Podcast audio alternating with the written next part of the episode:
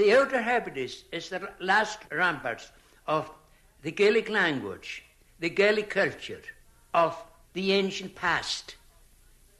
My father and my mother couldn't talk English. But there's only 80,000 in Scotland today that talks the ancient language of the Gael. What we are scared of, is, you see, is that, that even what's left of our culture is going to be swamped by what's coming on the scene now. The onrush of oil and what God's to come in its wake. It, it's as near as that.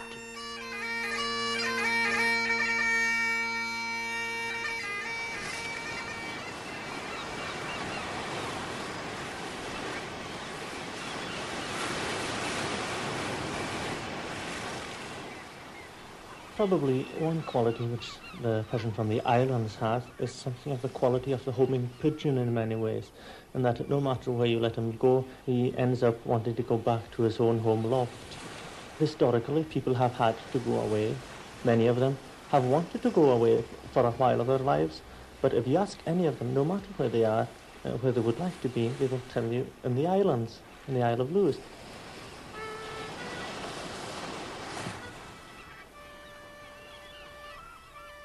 If the traveller or the homecomer takes the Suilven across the Minch from Ullapool on the Scottish mainland, the first shipboard view of the double island favors the southern part, Harris. The treeless peaks soar higher. The land separates itself more resolutely from the shoreline. But Lewis recaptures your attention near land because Lewis has Stornoway, the main port, and it presents itself admirably a shorefront row of stone faced shops and hotels, and a town hall that somehow manages to combine Victorian frivolity and Calvinistic severity. The only disturbance to the eye sits on the nearby point of Arnish, seemingly a gargantuan garage, but more of that later. The ship is close enough to see the people of Lewis and Harris, separate equals. Lewis men Kenneth Smith and Norman MacDonald and Harris woman Morag Mackenzie. Harris is different probably from Lewis in that Lewis has Stornoway, which is quite a big town, so that probably everything centres on Stornoway, whereas in Harris you tend to have a whole lot of small villages. The pace of life certainly is very much slower and gentler than in Lewis. The Harrisman is much contenter passion. and I've often wondered if it is if it has anything to do with the dull, sort of uninteresting terrain of Lewis that people feel, well, we must get away from here and do something more positive.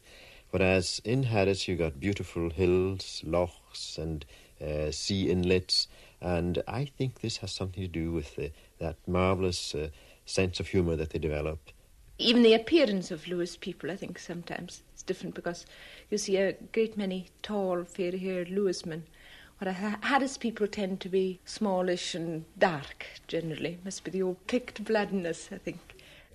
I have very little difficulty in Lewis in uh, placing uh, Lewis people once they speak, and especially if they speak in Gaelic, because I think the Gaelic dialects are very, very distinctive. Uh, for example, in Point, you hear,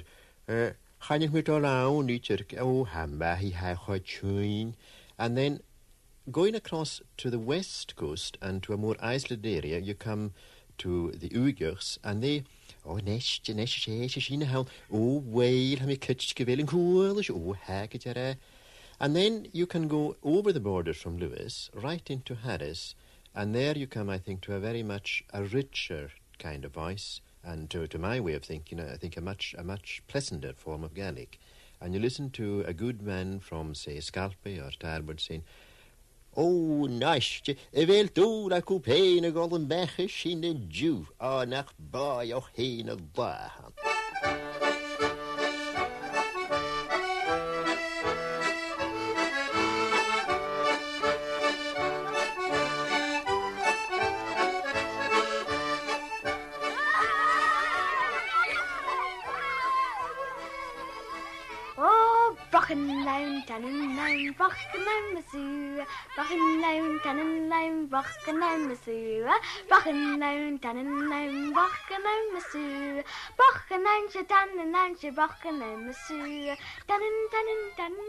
In my time, when we first went to school, most of the kids with me at school were Gaelic only. They had to learn English when they first came. I was perhaps more fortunate in that uh, my father being a minister, English was used in the manse to a very large extent when visitors came, and he had the, he instilled the very good habit of conducting family worship in English one night, in Gaelic another night, and we were taught to read both languages as as children, so that we had really that advantage over the local people. Uh, nowadays, uh, family worship has, as you probably know, died away altogether, to a very large extent anyway, and we find children now coming to school with no knowledge at all of reading, of, or no ability to read in Gaelic. Can you Gaelic, uh, translated into English, Kenneth Angus McKeever, Assistant Director of the Highland Society. The association came into being in the 1890s when people uh, realised that uh, Gaelic was not being given a fair deal either by successive governments in the country through lack of teaching of the language and generally by implication more than by active thought, word or deed uh, trying to destroy the language. In, in recent years, there has been a, an upsurge of interest in Gaelic, a sort of a new attitude towards Gaelic. And the Scottish Education Department, for the first time, uh, have shown that they're uh, quite prepared to accept Gaelic as one of the languages, one of the subjects to be taught in schools. And there's a greater freedom in the use of Gaelic. Uh, at the time of my father went to school, Gaelic, in fact, was banned within the school itself. In my case, uh, I can teach Gaelic, as I do myself, and there are more books on the market. But I think the, the new interest stems, I think, from the, the spread of tourism to a very large extent, it is the learners of Gaelic who have, I think, brought in this new interest. And gradually, some of the local people are beginning to see that uh, Gaelic has its, its advantages. It is probably not so concise a language as English, in that uh, thoughts and things which can be dismissed with one word in English uh, need a few words to describe them in Gaelic. But with these few words, I think the sentiment behind it, whatever the feeling is, is much more accurately described. And in fact, this is what many people who try and learn the language find difficult. You have a tremendous variation in vocabulary.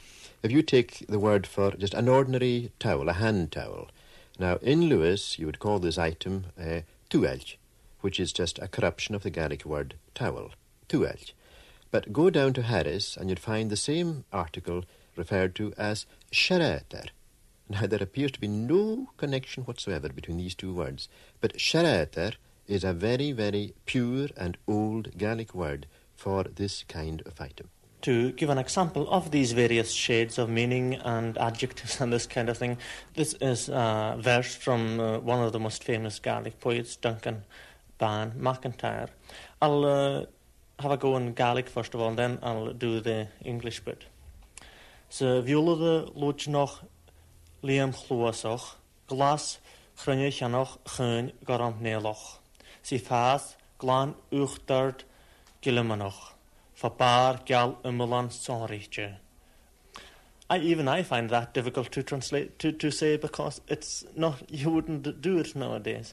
Uh, that means there's the aquatic, sleek-eared watercress, grey-green, round-headed, tender, dimly blue, growing clean, high-breasted, dandy-like beneath its white, complete, peculiar crown where one adjective could do, you know, about half a dozen uh, were used. So it really was, in the days gone by, a language of poets.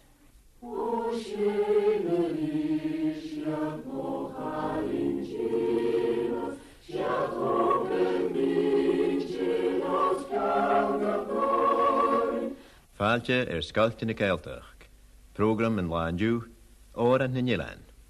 This is a VHF Gaelic broadcast for schools.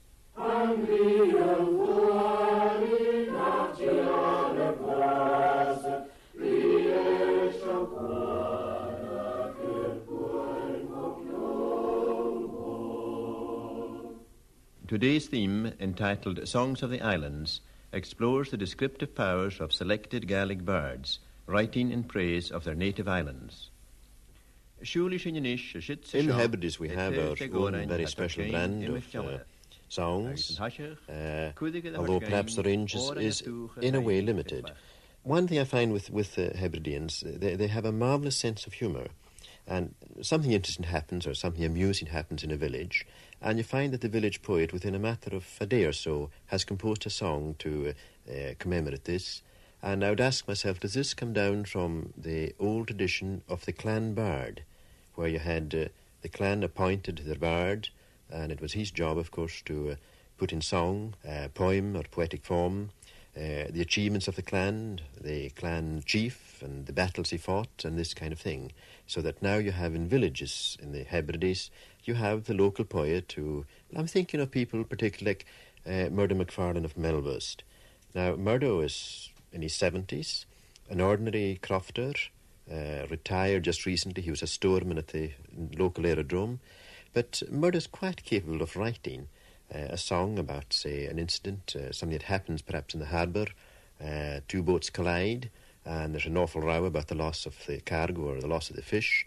And uh, two or three days later, you find not Murdo, but somebody else from the village reciting this song, uh, but with a sort of uh, smile on his face, saying, It's not really mine, you know who's done this.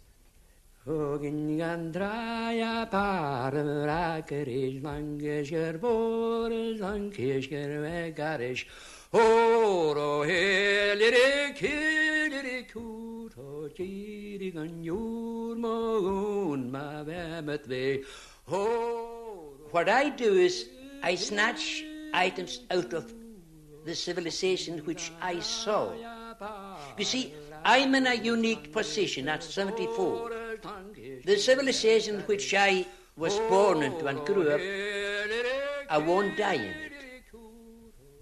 The civilization which my father and mother was born into, they died in it, but I won't. It's a completely new civilization now.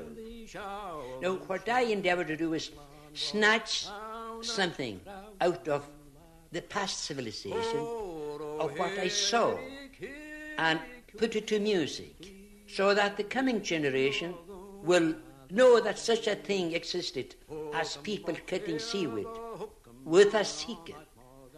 This is a seaweed cutting song. No.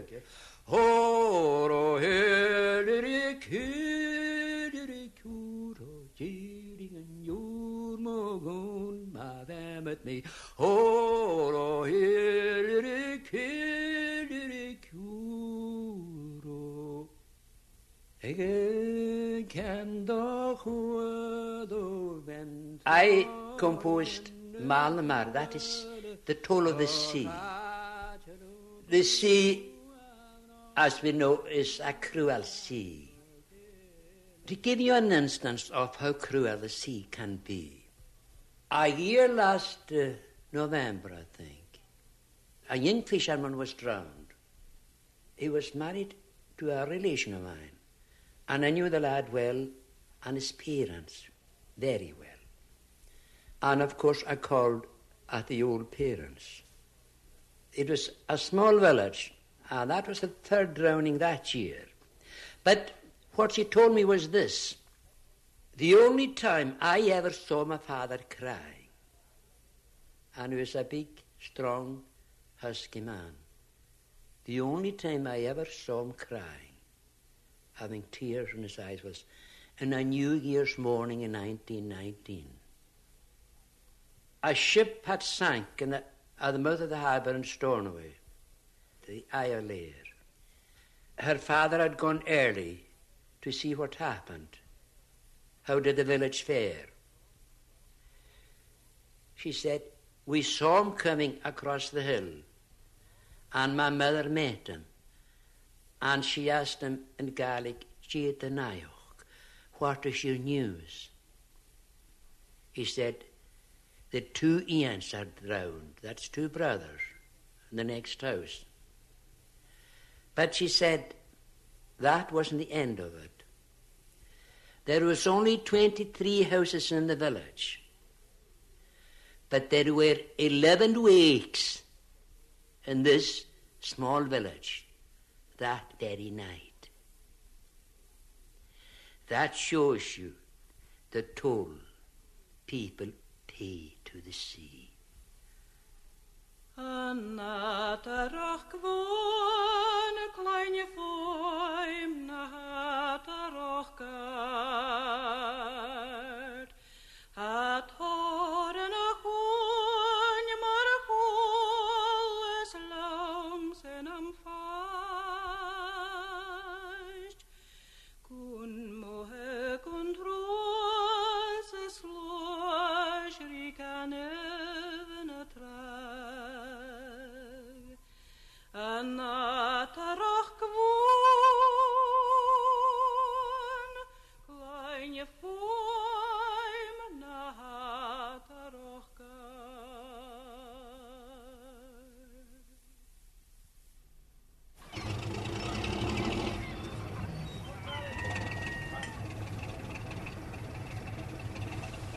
Well, I've been fishing uh, for over two years now, but previous to that, I spent 20 years uh, deep sea in the mercantile marine.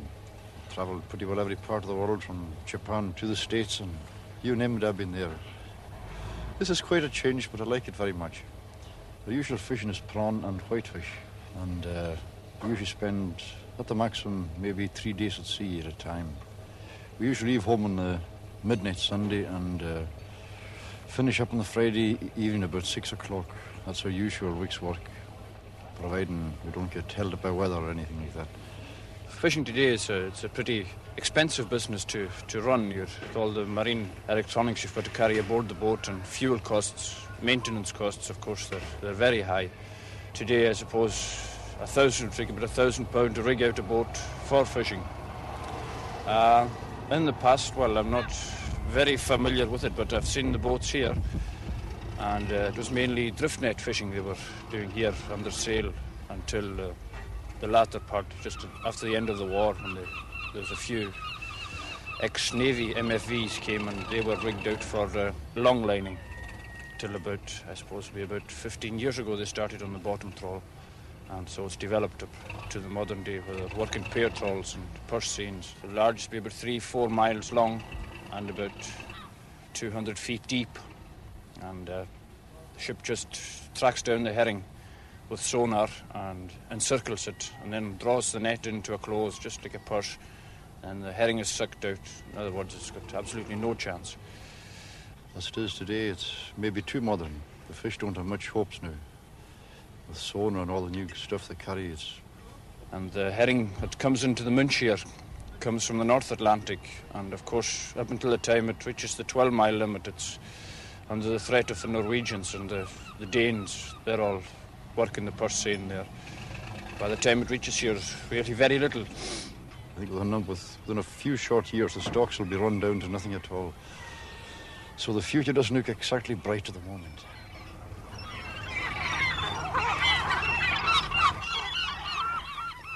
My name is Bill Scott, and I'm a fish merchant. I'm all for the 50 mile limit, and that's uh, it's certainly not a selfish attitude we have at all, but we just just want to preserve what we we have.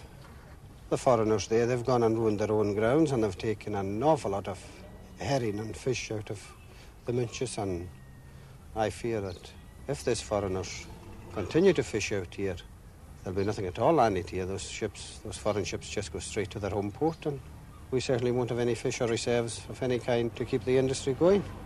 I would hope to carry on fishing, but uh, I'd like to get a bigger boat someday when uh, if things improve here. Get maybe three or four years more out of this boat and maybe buy a, a larger boat then. Unless my son gets married, he's the only one I've got, so it's up to him now. The ball's more or less at his feet, so I can't say much about that. I would think I probably would be fishing for the rest of my life. I think the bug has got into me now.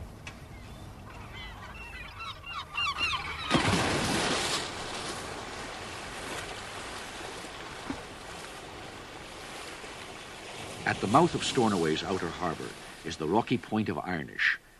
Here in the spring of 1746, Bonnie Prince Charlie hid from his seekers and watched the lights of Stornoway anxiously as his pilot tried to hire a boat in town to take the royal fugitive to France. Today, the Arnish landscape is utterly changed by a sprawling complex of structures designed for the manufacture of equipment for pumping oil from the North Sea. Lewis Offshore Limited Stornoway is a subsidiary of Fred Olsen Limited London, in turn controlled largely by the Aker Industrial Group Norway. In short, international oil-related industry has come to Lewis. Small beside those on the eastern Scottish mainland where the oil waits offshore, but large enough to transform the economy and the lives of the Lewis folk. My name is uh, Donald Macaulay, and I have been recently appointed uh, convener of the Western Isles Council. As I see the situation at the moment, with the advent of the oil business, I think we have the first opportunity in the Western Isles we've had for a thousand years, if you like. The parish where I was brought up in the island of Lewis has um, exported every graduate it has produced for the past 300 years. Now, uh, this is a sad thing to say. It's always the people with ambition, the people with a drive, an initiative, and an impetus. They, they are the ones to go away first. And they would be the ones that would contribute most to their own community if they had employment there. As far as money is concerned, we're it into this island. But in a way, it's, I feel it's going to be a big change. There's too many of the foreigners coming in, and they're taking over the place as far as homes. And uh, when we were growing up, we never needed to lock a door because different people lived in the island. And now it's all going to be changed. All these strangers coming in because we don't know where we are. Well, I'm not worried about this. Um, in the first place, we're insisting here that out of the thousand men who will eventually work at Arnish, that about six to eight hundred will be local people. So we will only have perhaps about 200 incomers. People who are worried should remember that during the war we had equal numbers or more of servicemen here, and we managed to cope with them quite well. We've even coped with the Vikings, and, and we've coped with the, with the five adventurers who came here in the 16th century to take over the place, and we coped with them quite well. I don't see why we can't cope with a few hundred uh, gentlemen uh, at Arnish, even when they do, even if they do go out on a Friday night. If thousands were sighted in Stornoway, that would have a tremendous effect. But if they were divided and a site made over in Carlowisy, another site in Ness. And now that would relieve the situation because educational wise, the schools at the moment here are bursting at the seams. The impact of a big industrial project like Olsen's in Stornoway has already been considerable, but it has been tactfully handled. They are a good developer they have adjusted themselves to certain old fashioned traditions, like the uh, great reluctance of people here to work on Sunday, uh, which uh, seems to us in other parts of Scotland to be carrying things to a very considerable extreme. In other parts of Scotland, Sunday working, um, as and where required, is perfectly acceptable. But here it's a long standing tradition to the contrary. The Sabbath is very precious, really, to us here. And in fact, the, the, the community is very keen that, that any of the oil related industries that set up here should not take away from us the peace and the quietness of Sunday. So I, I understand that, that, that uh, there is written into contracts something to safeguard us against that encroachment upon Sunday as we know it.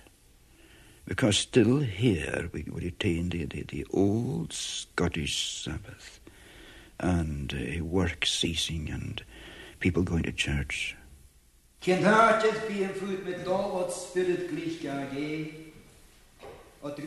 I am Angus McCourt and I've been minister here since uh, 1950. I'm in Stornoway here in the Church of Scotland and I've got um, two kinds of services every Sunday. There's a Gaelic service and an English service. In Gaelic we sing nothing but uh, psalms and it is a precentor who leads the singing.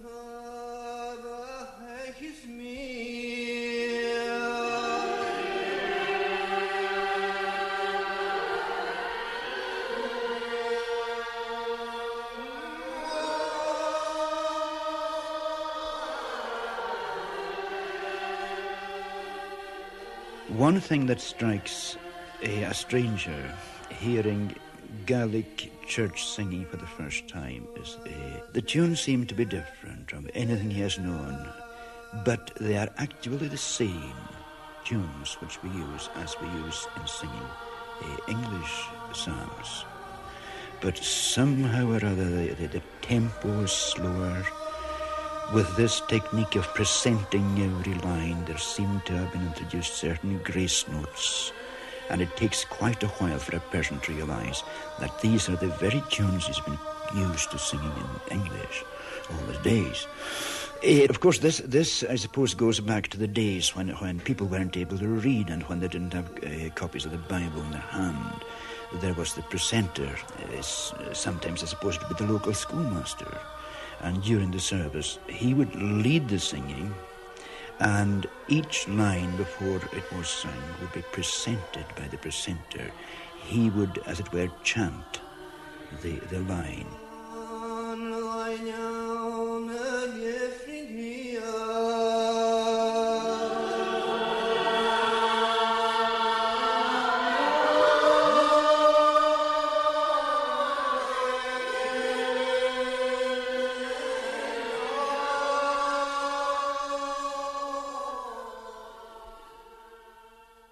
Social scene for the young person in Lewis at the present time isn't particularly an enticing one. We're in the middle of a kind of a dilemma at the present time from the day when everybody made their own entertainment to the way they see life in the big city where they can go out anywhere and get entertainment and pay for it.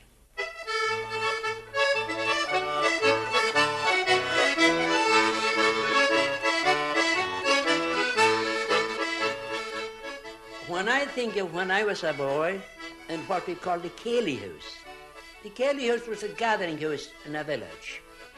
They used to have one Ceilidh House, usually, to which people went. It was usually because the, the lady of the house or the man of the house had a particularly pleasant personality, was a good storyteller.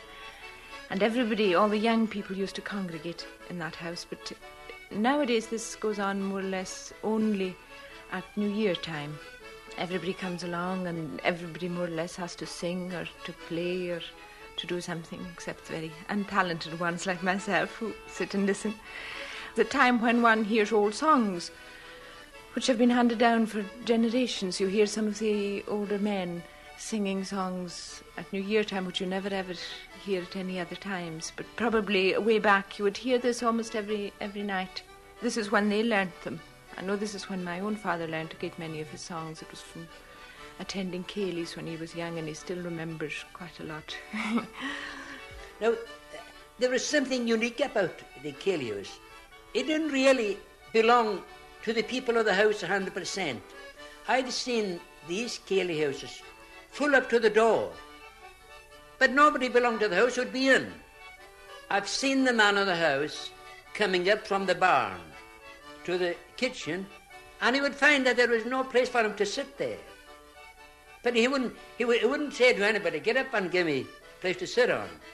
He'd take his shoes off and sit at the front of the bed. And he'd lit his pipe, and he'd sit there.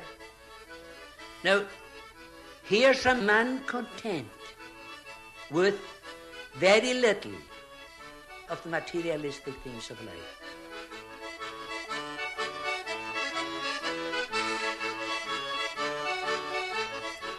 I'm Mrs. McCaskill, and I'm chairman of the Social Work Committee of the Western Isles Islands Council.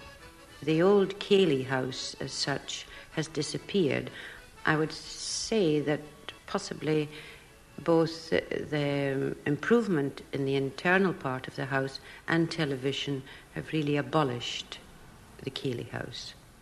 No longer can people walk in with their big boots or their Wellingtons and sit down on the sto- wooden bench and gather round the peat fire because um, whereas there was a clay floor before, there's now either a very highly polished floor or a carpet.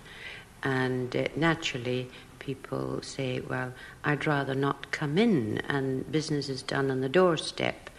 Perhaps there's a tendency to overemphasize the house as opposed to it being a home as it used to be.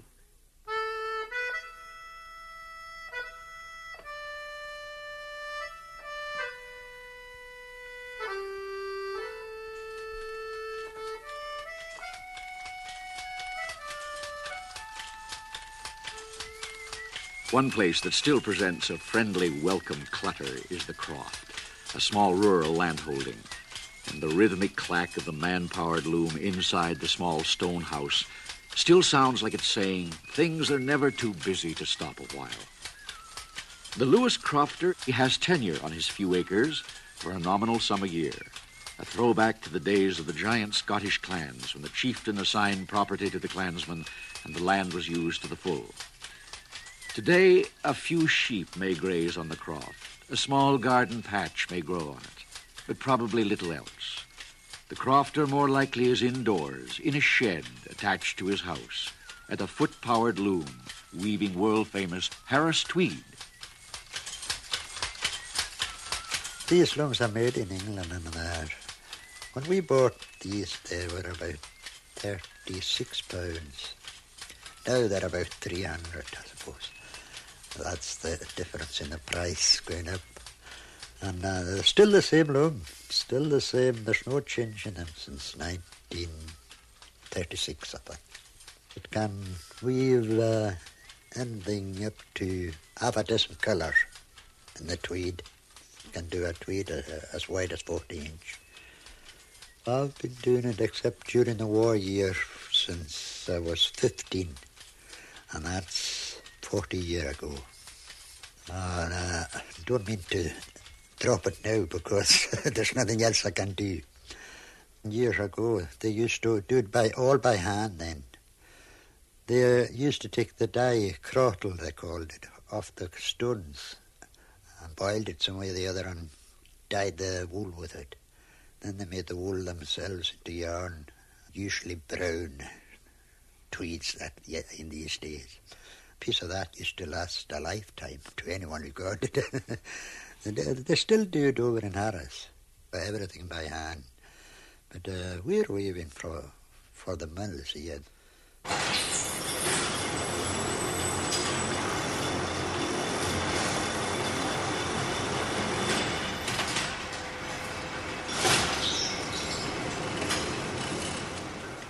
The Kenneth Mackenzie Tweed Mill in Stornoway a family business for most of the century, managed today by Harris Mackenzie, the grandson of the founder.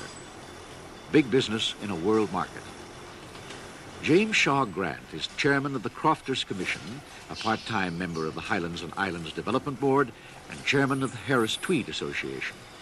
Harris Tweed was made traditionally in all the islands. It came to be called Harris Tweed because it was from Harris that it was first marketed commercially. Harris Tweed uh, is definitely the, by far the biggest industry in, in the island, and uh, this has been the case since uh, the early part of the century. My own uh, grandfather, Kenneth Mackenzie, built his first mill in 1906. This was the first carding and spinning mill uh, which uh, marketed Harris Tweed, and the wool that we buy from mainland producers is processed by us to the various shades that are required to match up with the designs that are ordered by the, by the particular customer. And um, it is our responsibility to deliver the prepared warp and weft for weaving to the crofter weavers daily at their own homes in the island of Lewis and Harris. Um, these crofts are scattered throughout the whole island and um, we have an agreed uh, collection date. Uh, the product is then taken back to complete the, the, other, the remaining processes of washing, milling, which puts the body and the handle into the cloth. The cloth then is, is examined by our own examiners. The cloth then is passed to a separate department which is uh, run by uh, the uh, Harris Tweed Association examiners. These people um, police the cloth and cover all processes. And um, that's more or less the end of the, the process from our point of view. there have been many changes over the years, which uh, are natural. There have been marked changes uh, in the world textile markets. The present cloth uh, is 28 to 29 inches wide. Double that width, say 58 to 60 inches wide, there would be a considerable uh, advantage from a making up point of view. It would be cheaper from a making up point of view, less wastage. There are other uh, avenues open to us, of course. Uh, the ladies' business, which is uh, limited because of the width of the fabric. Um, the, the, the, difficulty uh, here is that um, hand weaving uh, on a single width fabric is one thing, but producing a double width cloth of twice the width is another matter. At the present moment, it would appear that the physical effort involved would be just too much for a weaver. Pedalling twice the weight is quite a problem. The particular feature of the industry is that the weaving is carried out by the islanders at their own homes so that it is still genuinely a crofter industry.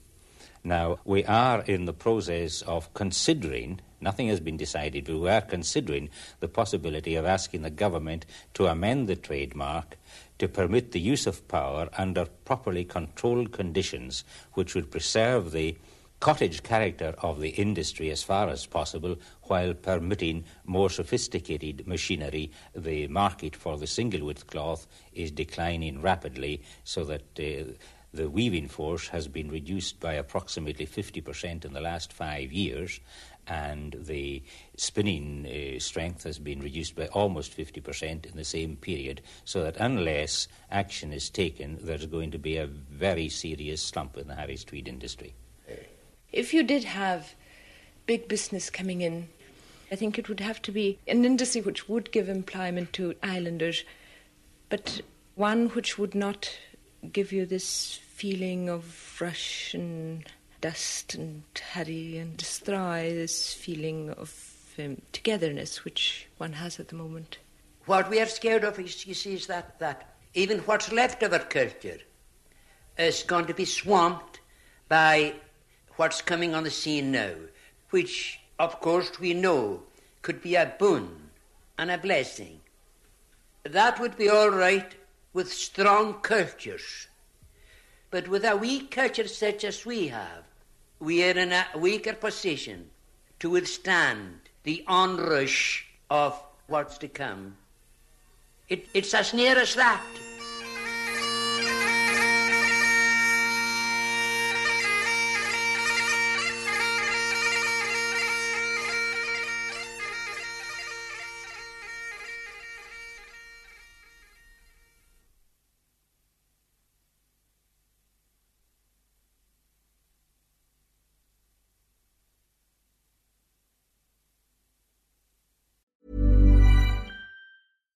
When you drive a vehicle so reliable it's backed by a 10 year, 100,000 mile limited warranty, you stop thinking about what you can't do and start doing what you never thought possible. Visit your local Kia dealer today to see what you're capable of in a vehicle that inspires confidence around every corner.